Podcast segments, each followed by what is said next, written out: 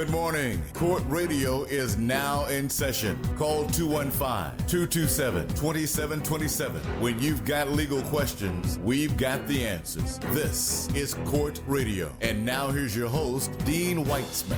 Good morning and welcome back. I'm Dean Weitzman, your host of Court Radio every Saturday morning right here on 100.3 WRNB. And Classix 1079. There you go. We've gotten our station identifications out of the way. We're ready to start the show. The firm is here, not completely, as we have one sick firm member. Yeah, get well soon. Manny, Manny Manny. Manuel. Yeah, man. He is down and out. For the moment.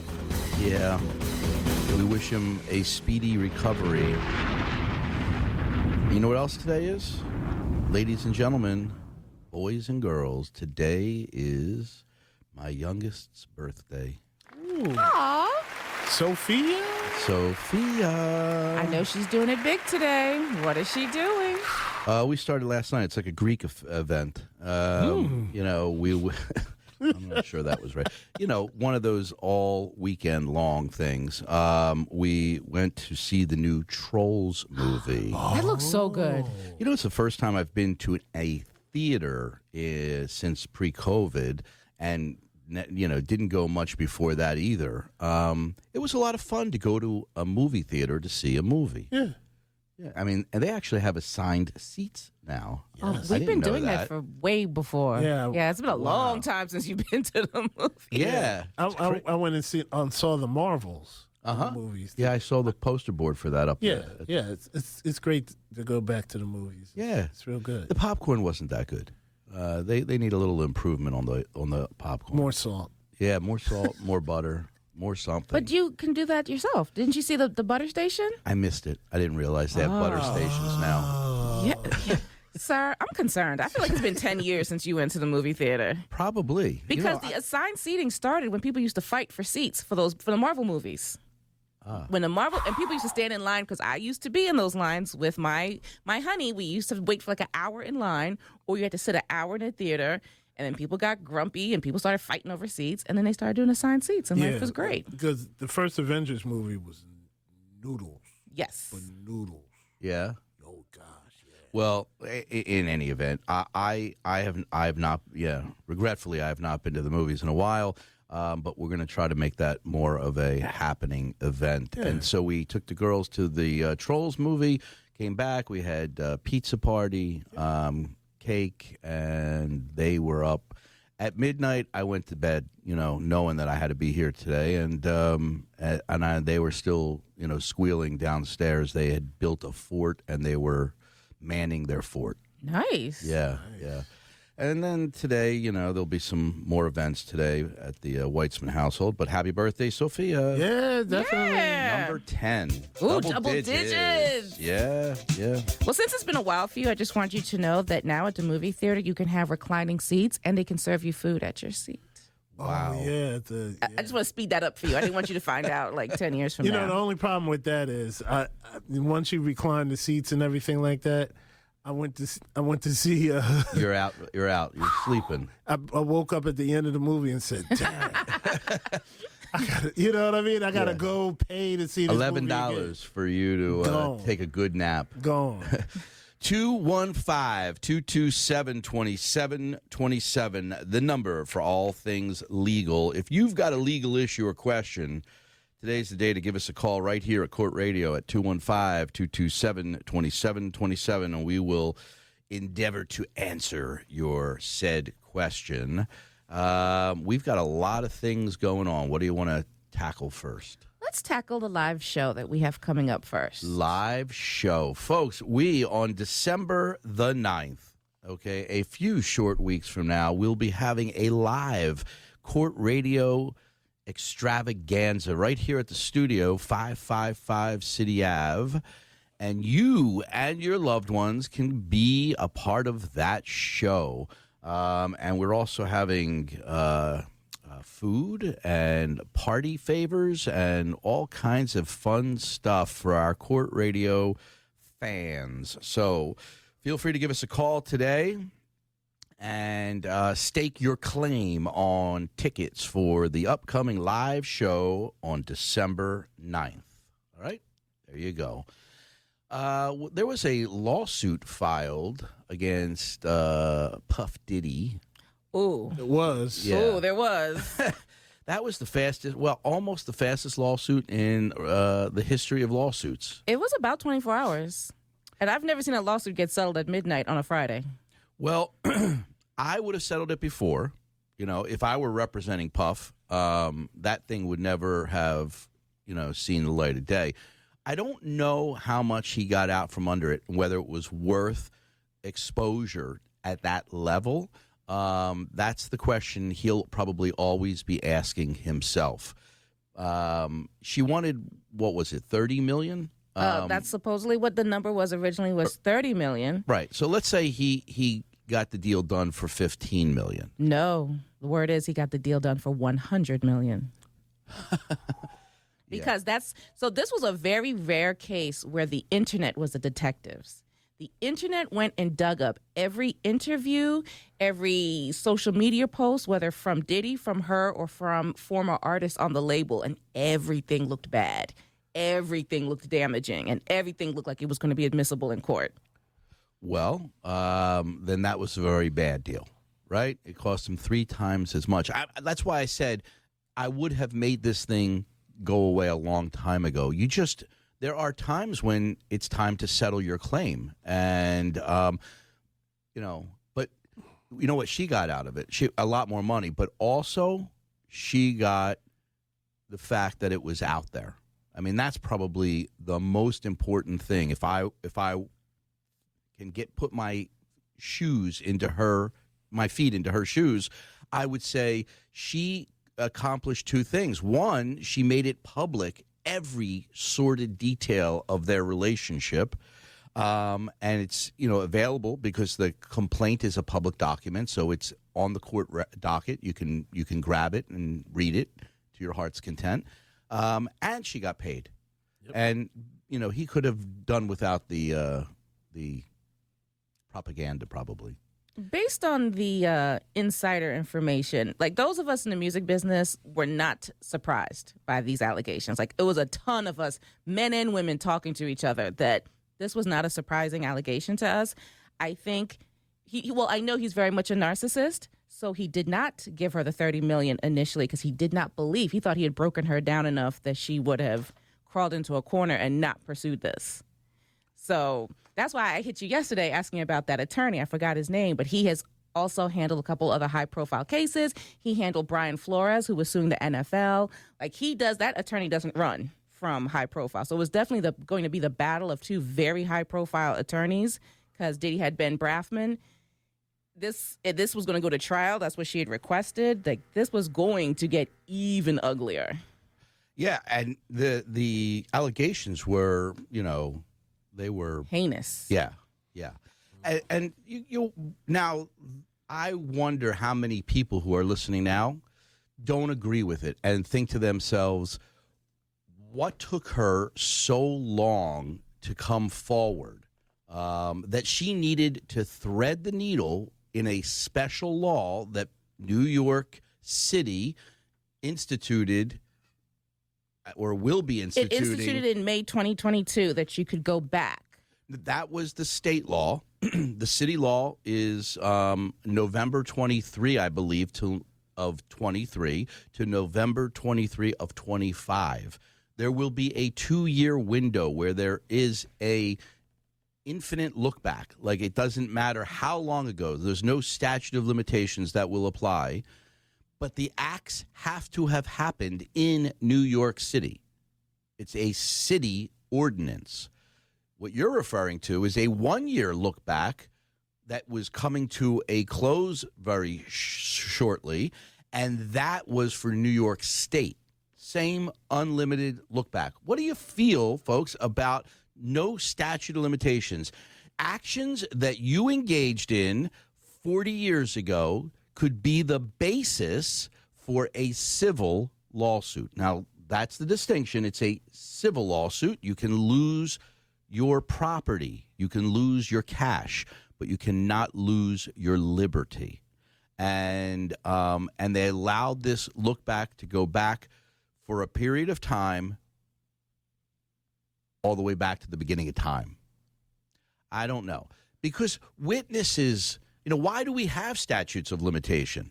We have them because witnesses and evidence disappear over time and it becomes less and less reliable.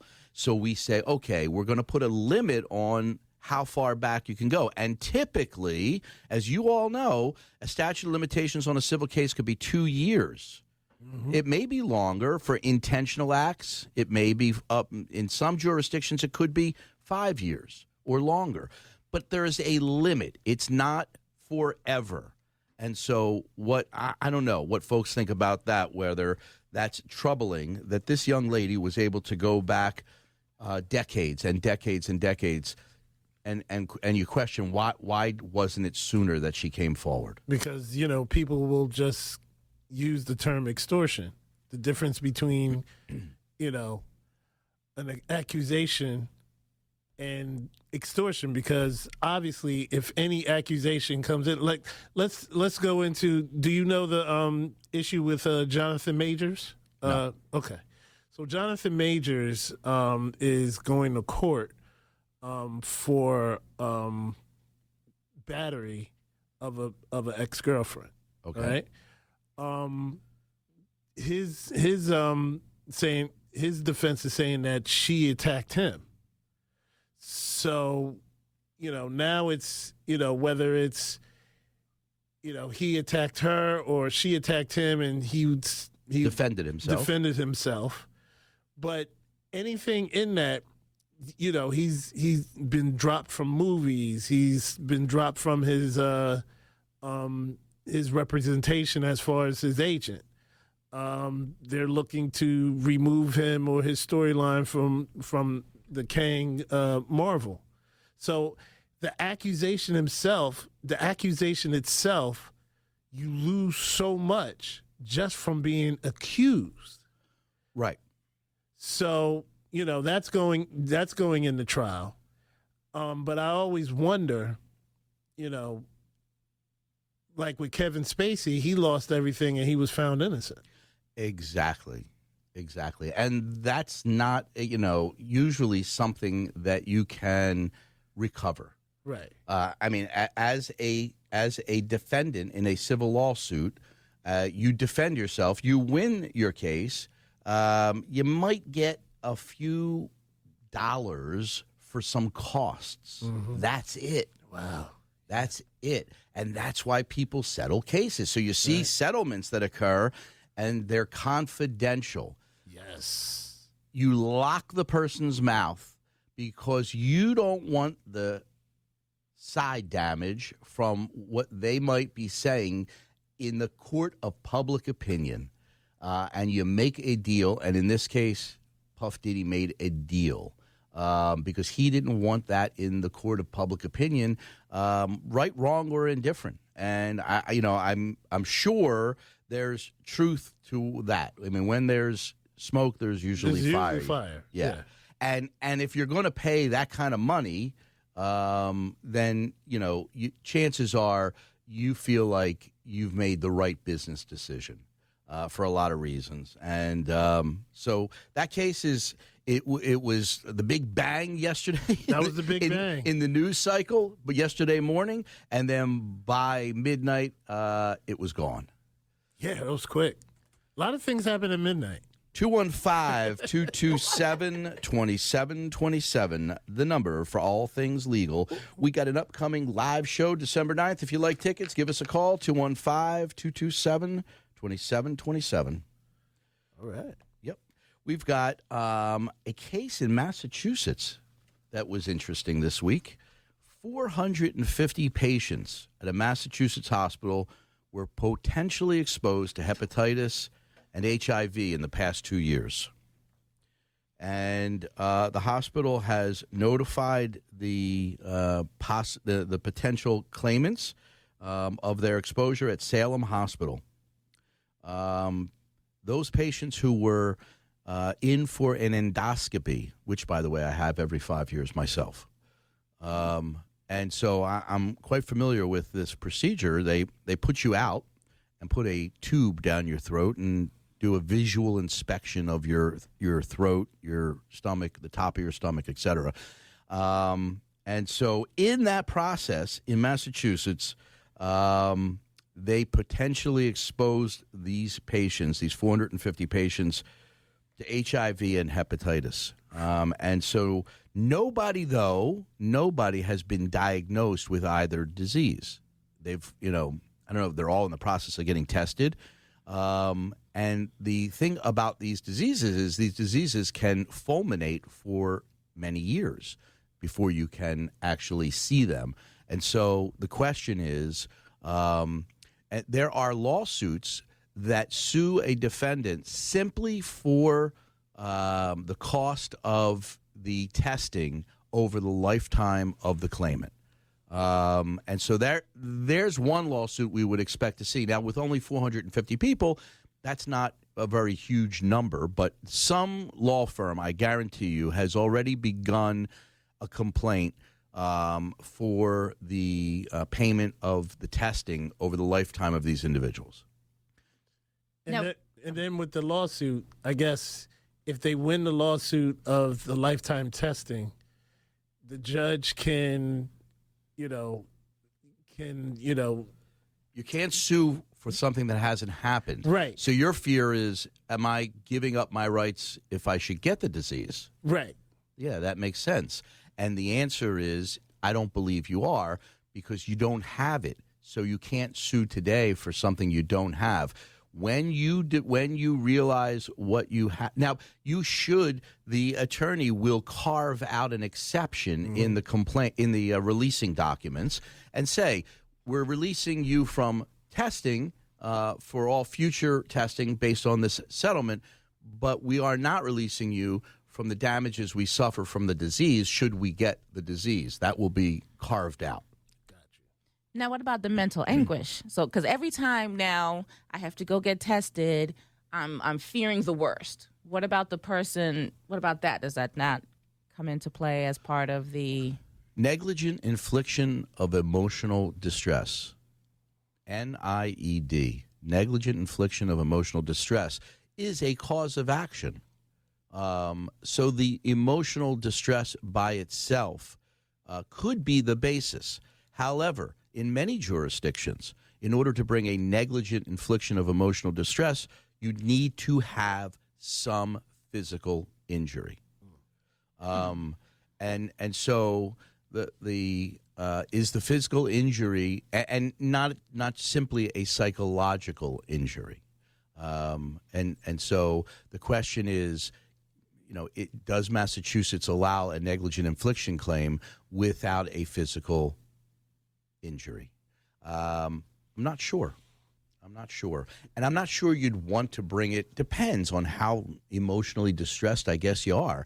But I, I would say um, that uh, it, you know, from a damages standpoint, um, I'm looking for the cases where you actually have uh, HIV or hepatitis. Um, and, and then, of course, you have uh, a substantial claim because those are, you know, serious life changing diseases and maybe life ending diseases. Um, and so uh, the but you know there there is the possibility of a negligent infliction claim 215 227 2727 have you been, ever been exposed uh, to some potential disease or um, problem that was not your making um, and what did you do about it 215 227 2727. Things are going on in Delaware. Did you hear about this? No, what's going on? Three stolen cars in one morning in an hour uh, for people who went out to start their car in the morning uh, to warm it up, then went back in the house to grab a coffee or whatever. And while they were back in the house, somebody jumped in their car and off they went. Yep, gone on the date. You know, it just seems you know uh, society is so much more lawless than before. You know, we used to be able to take that for granted. Right. And we just went outside, started our car, go in, have a coffee. When we get in the car, it's nice and warm and toasty and ready to go. You know what I mean? Now you come out and you see four, you know, tire tracks leave, leaving the house. Yeah. So basically, they're they're saying, look, go out, wear a hoodie, do whatever, but stay in the car. Yeah. Stay in the car. Don't leave the car, so that you know those potential thieves might be thwarted. You know, a lot of new cars nowadays have the auto start feature, but I don't know if you start it if the doors remain locked. Right. And even if the doors are locked, there's still a potential for them to still Sure. steal it. Bust the window, and in the car you go. Right. And if it's started, then it's Then it's, it can be gone. it's gone. Yeah. um, well, there you go. Yeah, they're they're definitely suggesting. Look, go out, start. You know, because most new cars really don't need to be warmed up. So it doesn't take that long for a car to warm up. Yeah, you just I mean- gotta, you just, you just gotta, you know, you just gotta deal with it. I'm just wondering, like, when I was a kid, cold was cold, like, you know, Right. below zero. That was cold. Right. We don't have cold like that up here in Delaware anymore. I I mean, mean, you know, we have a couple days, but even, but even that's at- not really cold. I mean, Yeah. what's happened to people? you know, that's just kind of, that's a little, I mean, 35, 33. What, how cold did it get down to? Yeah, it's just you know, n- never leave your car running anywhere. And I've seen cases where uh, people have left the car running while they go in to get a pack of cigarettes Right. at the uh, 7-Eleven, and the car is gone by the time they come out. And and I've actually collected from the negligence of the tour. Uh, usually, folks, when your car is stolen, you're not responsible for the actions of the person who stole your car. Obviously, they have an accident. Your insurance does not pay for that accident um, because that was not your negligence. It was the negligence of someone who stole your vehicle. So the people they hit are without a remedy unless they have uninsured or underinsured motorist. However, however, I have successfully sued car uh, insurance carriers because you can't make it easier for somebody to steal your car. If you do leave your keys in the running car and you go into a store, you know or should know that one of the things that could happen is somebody could steal your car and drive like a fool. And so in those cases, the insurance carriers I have gotten them to pay for the damages caused by the negligence of the stolen car. But typically, if you have kept your car locked and somebody steals your car, you're not responsible if they go and hurt somebody using your vehicle. So, you know, but And even and even in carjacking situations, of course, thing. yeah, same thing in a carjacking situation. But if you contribute and make it easier for somebody to steal your car, like going out to warm your car in the morning. yes, then you may be responsible for the negligence that falls from the actions of the thief. 215 227 2727, the number for all things legal. All right, let's take some callers. Line one, David, welcome to Court Radio, sir. Yeah, good morning. How you doing today? Good, thank you. What's happening in your life, David? All right. Well, a couple years back, uh, I received a settlement from the Philadelphia Housing Authority, right? And uh, they just, they, I mean, the settlement was for a ceiling that caved in on me while I was in the Housing Authority house, and the ceiling fell. But here's the kicker: uh, I did not receive stuff for, this- for, for this. Uh, raccoons was in the ceiling, which made, which caused the ceiling to fall in because the ceiling had been wet, and the raccoons was in, in the house, and they fell, and they fell on me in the bitch. And now I'm petrified. Little cats, any furry little animal, uh, possum, raccoon, I'm petrified. When I, even to the point that one time I, I peed myself when I, I came in contact with one. So do, is, is that another lawsuit, or I have to chalk that up? Well, it could have been a part of your lawsuit that you settled. Um, but all of your injuries, those known and unknown, are completely settled when you take a settlement. And what Eric and I were talking about at the top of the show was when you know there may be another injury down the pike, you could have made an exception for that particular injury. Um, maybe you know, maybe the other side would say, "Hey, no, we're, we want a full settlement. We're done with you, and if you want your money, you're going to have to sign a full settlement." Uh, but regardless, without that language, I guarantee you that the general release you signed for your quote unquote settlement with the housing authority settled for every injury then known and those unknown. Really? Yes. So even unknown, if if he would he if at the time he didn't know he would be affected for a long term Yes. At psychologically when he did the settlement. Settled, gone, Gone. done. Yes.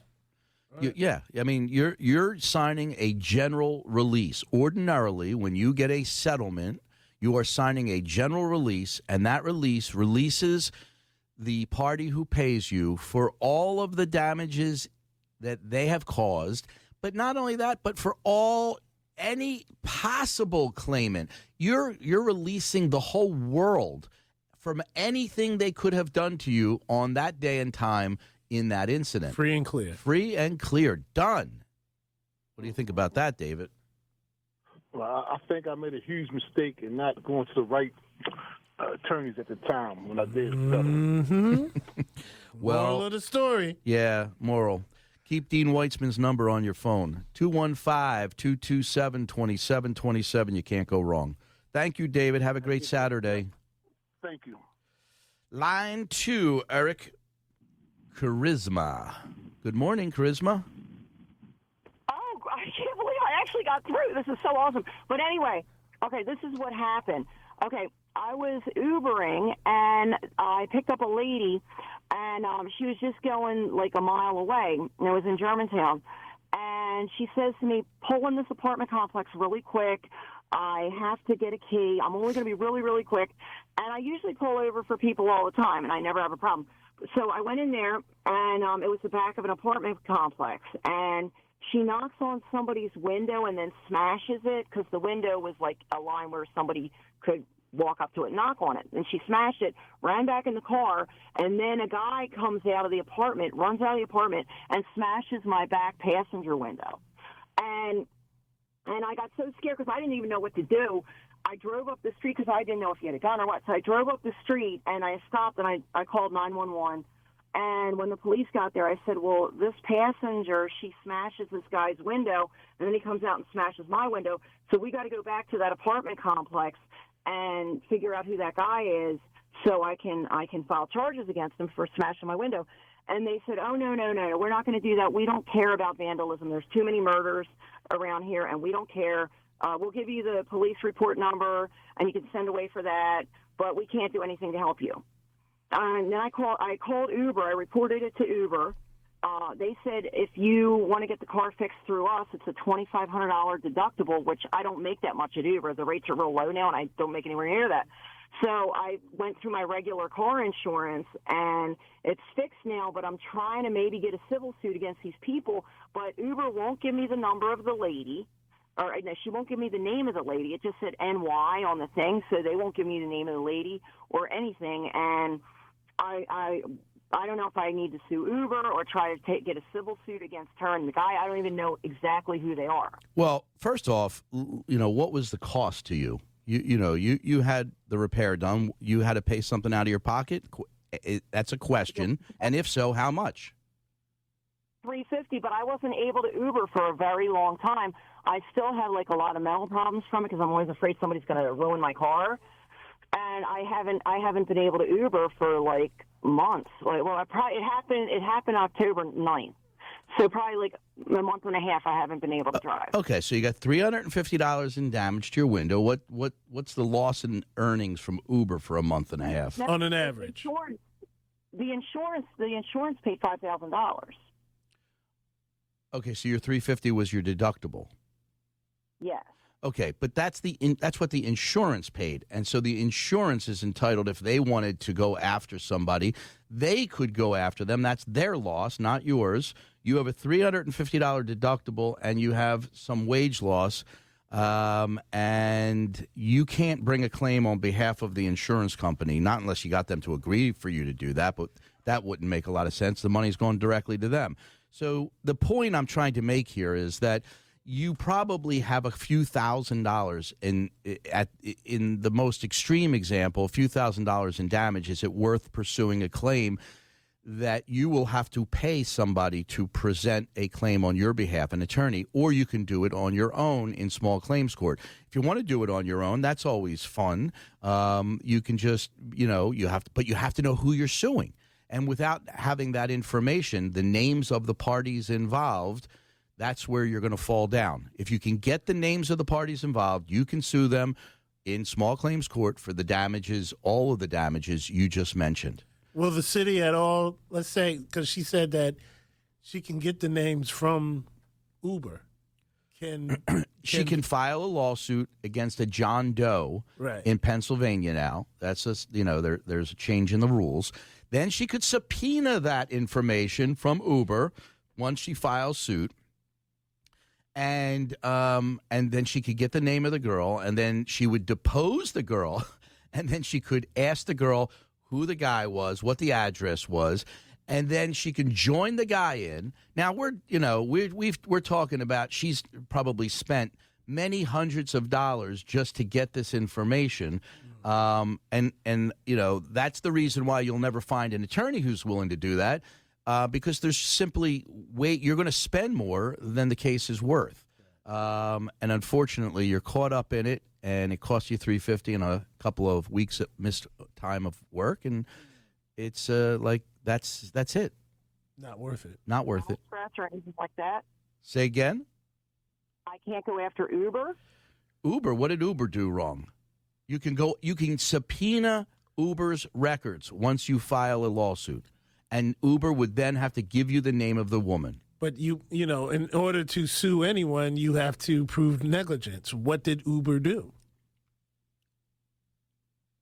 I don't know, but I'm just saying. Okay, well, what if um, what if what if I was what if I was Ubering and somebody beat me up or caused bodily injury? then what? Well, then what could I do? Th- you- then then you would you again you could sue the person who did the act, but not Uber. Uber didn't isn't that person didn't act as the agent of Uber under those circumstances, so there's no connection to Uber at all other than the fact that you happen to be Ubering at the time that some independent party attacks you. Mm-hmm. Yeah. Okay. I mean, if you know, sometimes um, on these these safety claims, the company is responsible when they knew or should have known that there was a danger that lurked, and they had a duty to protect their client or customer or their employee, whomever. then sometimes you can bring a claim against a culpable company who uh, failed to provide security. But in this case, Uber has no duty. Um, there is no claim. And Charisma, um, thank God nothing more serious happened. Thanks for listening to Court Radio. Have a great Saturday. Folks, we have to take a quick two minute break and we'll be right back. If you've got legal issues or questions, 215 227 2727 will get you on the air in the next half hour. I'm Dean Weitzman. If you have a history of using chemical hair straighteners and have been diagnosed with uterine or endometrial cancer, call My Philly Lawyer now at 215 227 2727. Frequent use of chemical hair relaxers can double the risk of uterine and endometrial cancer. If you've been affected, we will fight for you. Call 215 227 2727. My Philly Lawyer, when winning matters most. When we say winning matters most, we mean it. My Philly lawyer just helped secure an $80 million victory for a client suffering from a defective medical product. Whether it's a motor vehicle, workplace, or medical malpractice injury, My Philly lawyer gets results. If you've been injured and want aggressive, thoughtful, thorough representation, call My Philly Lawyer first. Philly's legal champions, 215-227-2727. My Philly lawyer, when winning matters most. I grew up here, went to school here, raised my kids here. I know Philly, and Philly knows me. I started My Philly Lawyer because if you've been injured, your lawyer matters, and choosing someone local matters. It matters to the insurance company, it matters to the jury, and most importantly, your lawyer matters when it comes to getting results. If you've been injured, call us now 215 227 2727. My Philly Lawyer, when winning matters most. I'm Dean Weitzman. If you have a history of using chemical hair straighteners and have been diagnosed with uterine or endometrial cancer, call My Philly Lawyer now at 215 227 2727. Frequent use of chemical hair relaxers can double the risk of uterine and endometrial cancer. If you've been affected, we will fight for you. Call 215 227 2727. My Philly Lawyer, when winning matters most.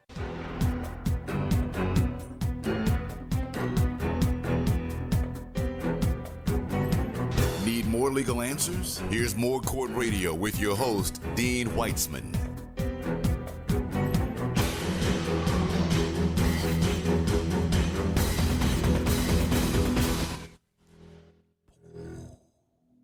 Good morning and welcome back. I'm Dean Weitzman, and this is Court Radio. Every Saturday morning from 9 to 10 a.m., we tackle the tough legal issues of our callers right here in the studio. And we're having a live studio show for our listeners on December 9th. It's a sort of a party show. We're going to be doing uh, the show live, taking listeners' uh, questions right here from the studio. We're going to be having food, fun, and some merriment. Merriment. Yes, Just make it up. holiday time. And so if you'd like to attend the live Court Radio holiday show, all you got to do is give us a call here at the studio. 215 227 2727. We'll get your information and get you lined up to come to see the whole firm in person and right here in Bala Cynwyd at the studio for at 555 City Ave. So if you're around on December 9th and you would like to come, just give us a call today, 215 227 2727. All right, let's talk to Shira on line one. Eric. Hi, Shira. Welcome to Court Radio. Hi, good morning. How are you? Good, thank you. How are you doing? What are you doing today? What's on your agenda for today, Shira? I'm actually on my way. My church is having a women's conference, so I'm on my way there. Ah, okay. Shout to the women. Yeah. Shout to the ladies. The ladies are going to get together in conference. Hey, What's ladies. what's on the Yes. what's on the topics for the conference today? What kind of kind of problems are you guys tackling? Um, you know, typical women, you know, um, issues, whether, you know, just um, being a wife, being single, being a mom, Uh huh. um, just how to navigate um, through life, basically, um, with the support of other women and therapy and everything. So That's great. Well being. Yeah. Shira's on the right path, and she's got a question for me. So go for it. Okay. Um, I was in an auto accident um, about two years ago. The driver um, that hit my vehicle was at fault. She, um, during the accident, we found out that uh, she did not have a license from the United States. She showed the police a license from Honduras. Um, so at that point, we knew that she was not licensed to drive here. Um, the car, however, um, was was legally registered and insured by her husband.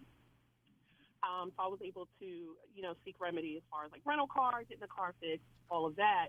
Um, so the dilemma was I had a two-year-old. Uh, my son at the time was two years old in the vehicle, and I also had my little dog. um, so when the accident happened, my dog like flew from one side to the other of the car, and um, of course, mommy mode. I'm trying to turn, like literally turn around and protect everyone. Um, so I was told that my dog basically doesn't matter.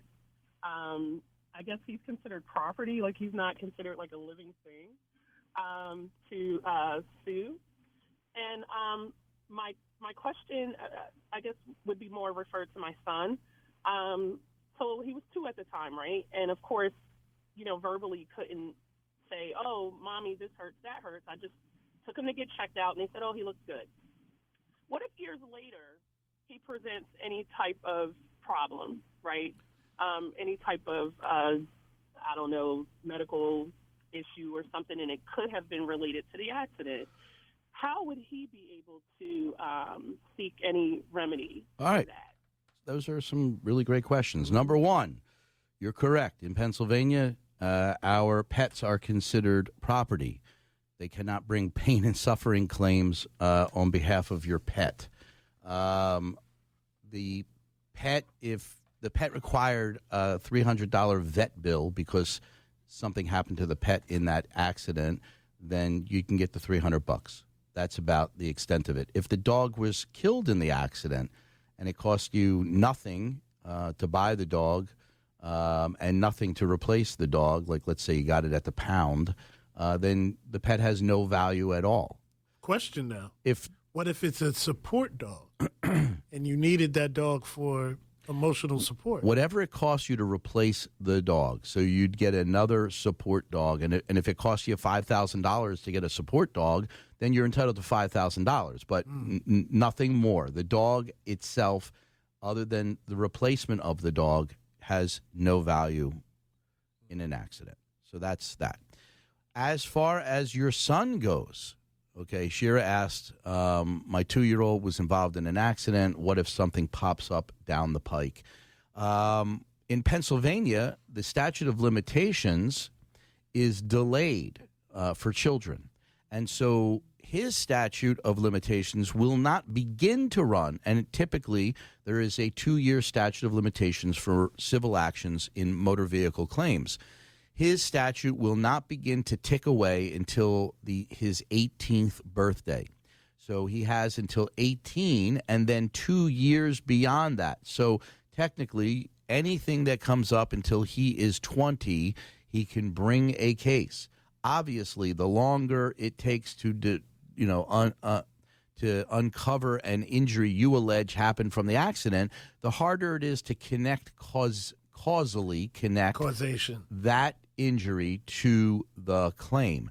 But if you got beyond that, if it was clear that the injury was and did emanate from that accident, then he absolutely has until his 20th birthday. Okay. So my question is for, for me, like if I if I take this case to court and I settle, right? Um, that I guess he still would. You're I settling. case wouldn't matter. Yeah, your case does not impact him. As long as his name is not on the release, and it shouldn't be if he's not getting paid, then your your settlement does not impact him.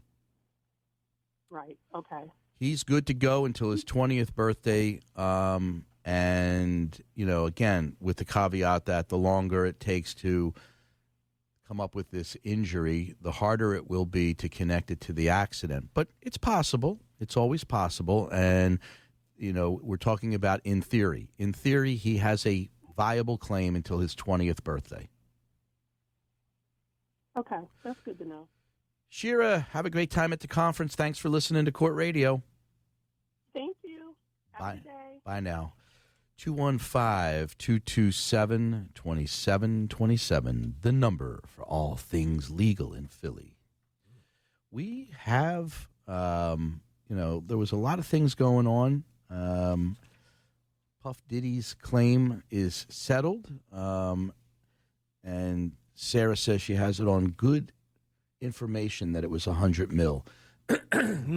Yeah, could- I I didn't even see that. He could have gotten out for 30, 30 mil. mil. Mhm. Could have gotten out for 30 mil. Um, let the lady file her complaint. Um, and, you know, we don't have the facts.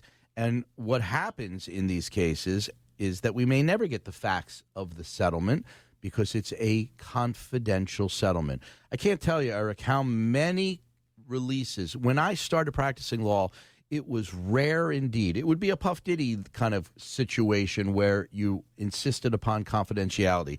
Nowadays, every single release, almost without exception, has a clause in there for confidentiality. Um, and so most folks who have settlements with parties, just average, ordinary Joes, uh, cannot discuss the details of the settlement. And if they do, they can lose the settlement and many, many, many more dollars on top of that. Um, so contractually, most defendants insist upon confidentiality. And in this case, obviously, that's an element of the claim so that the young lady who made the allegations will never be able to talk about it again publicly in her lifetime. He has sealed her mouth permanently with regard to the incidents involved. It's the way it is. Yeah, yeah. All right, let's talk to uh, Tawana, line two. Hi, Tawana. Tawana. Going twice. All right. Tawana brought up a good question. Um, she used hair relaxer. I mean, to talk about a uh, a topic that we've addressed before, but she used hair relaxer over her lifetime. Uh, she had fibroids and ultimately had a hysterectomy, and she's calling to see um, if she has a claim, and the answer is not right now. Unfortunately, um, I, I will say this with regard to hair relaxer: if you have been diagnosed with endometrial or uterine cancer, you have a disease which has been clearly medically and scientifically connected to the use of hair relaxer. With regard to fibroids and hysterectomies, um, the connection is not as strong. Um, and the firms, myself included, doing this type of litigation um, have put on hold our cases involving fibroids and hysterectomies. And we are still exploring the medical connection between fibroids, hysterectomy, and hair relaxer. Um, and until that medical connection can be um, formed with certainty, we are putting on hold those claims. Um, if, however, you have endometrial or uterine cancer or cervical cancer, those cancers are more closely aligned with the use of hair relaxer than anything else. And those cases are good cases. We have many, many clients who unfortunately have suffered with the, those cancers that we're currently representing against the hair relaxer companies. Um, and so, uh, my, you know, my advice to Tawana is, um, you know, keep in keep contacting us every few months to see if we've been able to make that connection. Right now, it's not strong enough to pursue those claims. 215 227 2727, the number for all things legal. Let's talk to Sarah on line one. Hi, Sarah. Hi. Welcome to Court Radio. What's happening? Okay. Um, this is emotional for me.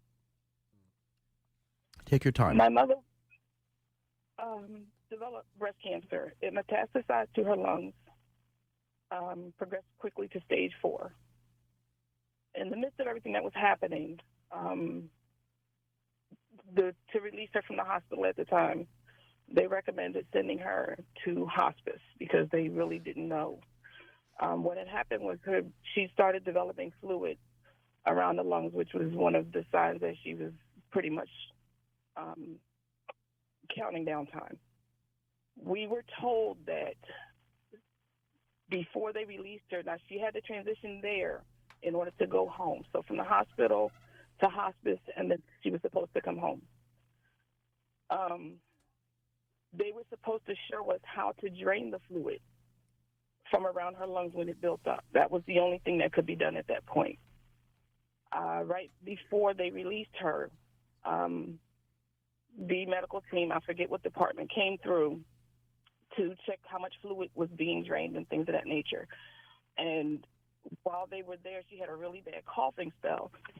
And it worried me, but they said that that was actually a good thing that she was coughing because it was helping to release the, the fluid from around her lungs. They, she needed to cough.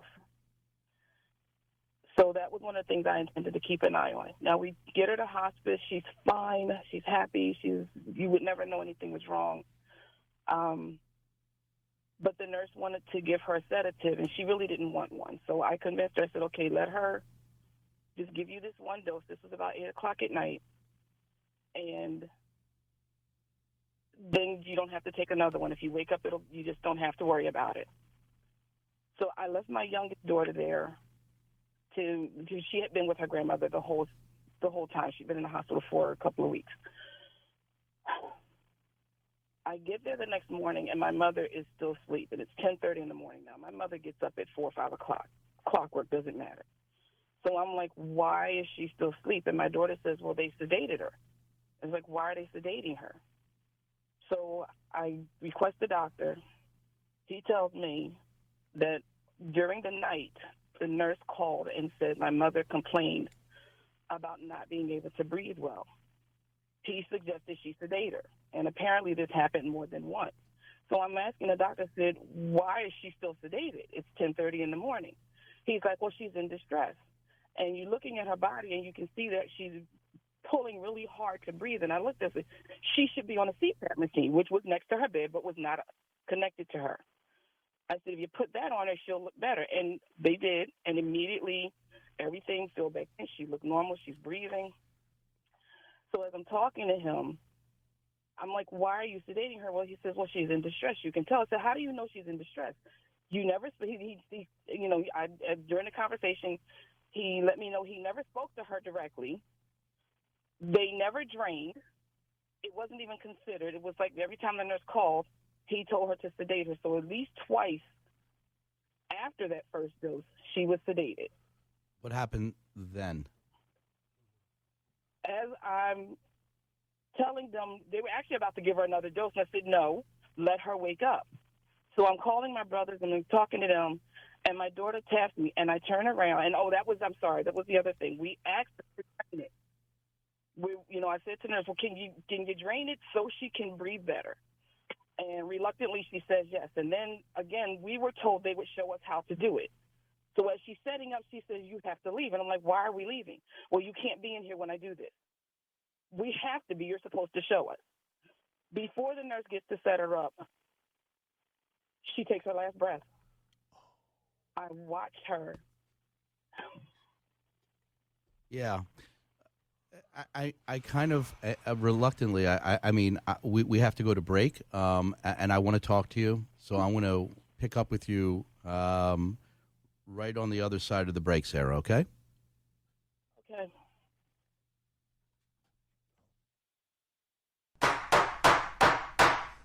I'm Dean Weitzman. If you have a history of using chemical hair straighteners and have been diagnosed with uterine or endometrial cancer, call My Philly Lawyer now at 215 227 2727. Frequent use of chemical hair relaxers can double the risk of uterine and endometrial cancer. If you've been affected, we will fight for you. Call 215 227 2727. My Philly Lawyer, when winning matters most.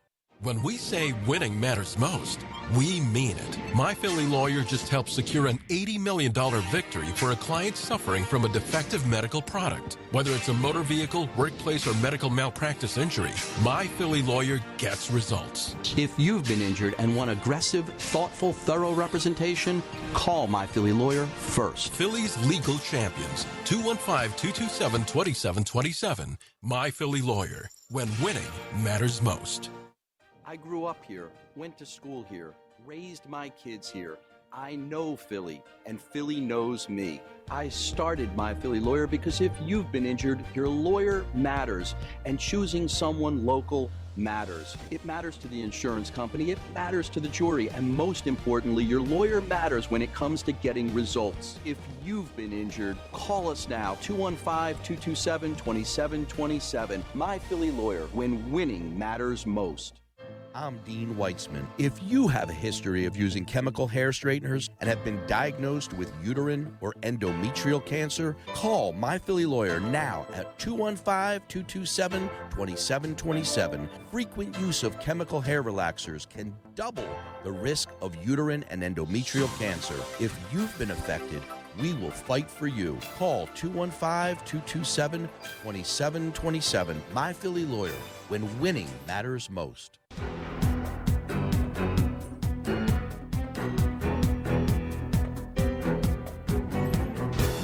Legal answers? Here's more Court Radio with your host, Dean Weitzman.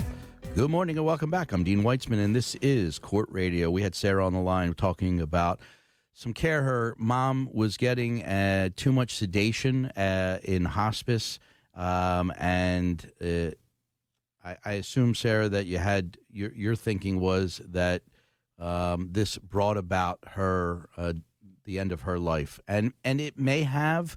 Uh, you know, when you're in hospice care, um, we're dealing in hours, sometimes days, um, and and your time is short. Um, her as you said, her cancer was stage four. Um, the doctors and nurses who practice in hospice care can tell when the end of life is coming, um, and sedation is the choice mode for folks under those circumstances. Um, and I don't believe that the sedation was the cause of her death, um, but it certainly perhaps eased her into that place. Um, and it's obviously not something that's easy to see in, from a loved one's perspective. Um, but the uh, you know it, even if the hospice care was negligent, the question always is in medical malpractice whether that negligence was the cause of the injury, or in this case, death. Um, I don't believe you'll be able to show that the extra medication was the cause of death because it's interplaying with the advanced stage of her disease at that point. But even if you could, uh, it hastened her death maybe by minutes or hours or days. Um, and that um, always comes down to a situation where, you know, um, the, the, the damages that you can prove are directly caused by the, the negligence of the doctors is um, not enough to warrant bringing a medical malpractice claim, even if uh, in this circumstance uh, you were able to show that, which I doubt very much you could. Um, thank you so much for sharing your story uh, with us, Sarah. And let me take a last quick call on line two from Dolly. Oh, Dolly? Yes. You've got like two minutes, so give me the very short version of your question. Okay, it's the uh, probate. I was with my partner for 23 years. He passed away in January, and his son's just coming down and trying to put me out of our house because they say that it was entitled to them because he didn't have a will. All right. But I feel like we was common law and that I invested in the house and at least I should get that because they just want the house to sell it. I hear you. All right. So here's the quick answer. Um, common law in Pennsylvania was uh, abrogated or di- gotten rid of um, in uh, to January of 2005. And now, if you were a common law spouse before January of 2005, um, then you do have rights. As a spouse, you have a one third interest in his estate, even if there is no will well, as a spouse, you might be entitled to half of his estate if his children came from a different mother. So um, there is definitely an interest if and only if the court determines you were his common law spouse, which theoretically is possible since it was before 2005. But to have a, a common law marriage, one must have a ceremony of sorts. You say, I take you to be my husband. He says, I take you to be my wife. And you hold yourself out to the rest of the world as husband and wife from that day forward. If you have witnesses who can attest to your common law um, marriage, then you may have a claim here. Um, and you should, you know, consider retaining an attorney to explore that. But again, in these types of cases, they're not done on a contingent fee basis. You need money to hire an attorney, um, and you're free to give us a call or anybody else um, to discuss that claim, Dolly. I don't have any more time to talk to you about it, but um, you may have a claim. There, that's all I can say at this point because common law marriage did not end until 2005, and those before it were grandfathered in. Thanks for listening to Court Radio today, folks. Don't forget, we have the Court Radio live show on December 9th. And if you'd like to go, send me an email to dean at myphillylawyer.com. See you next week, same time, same place.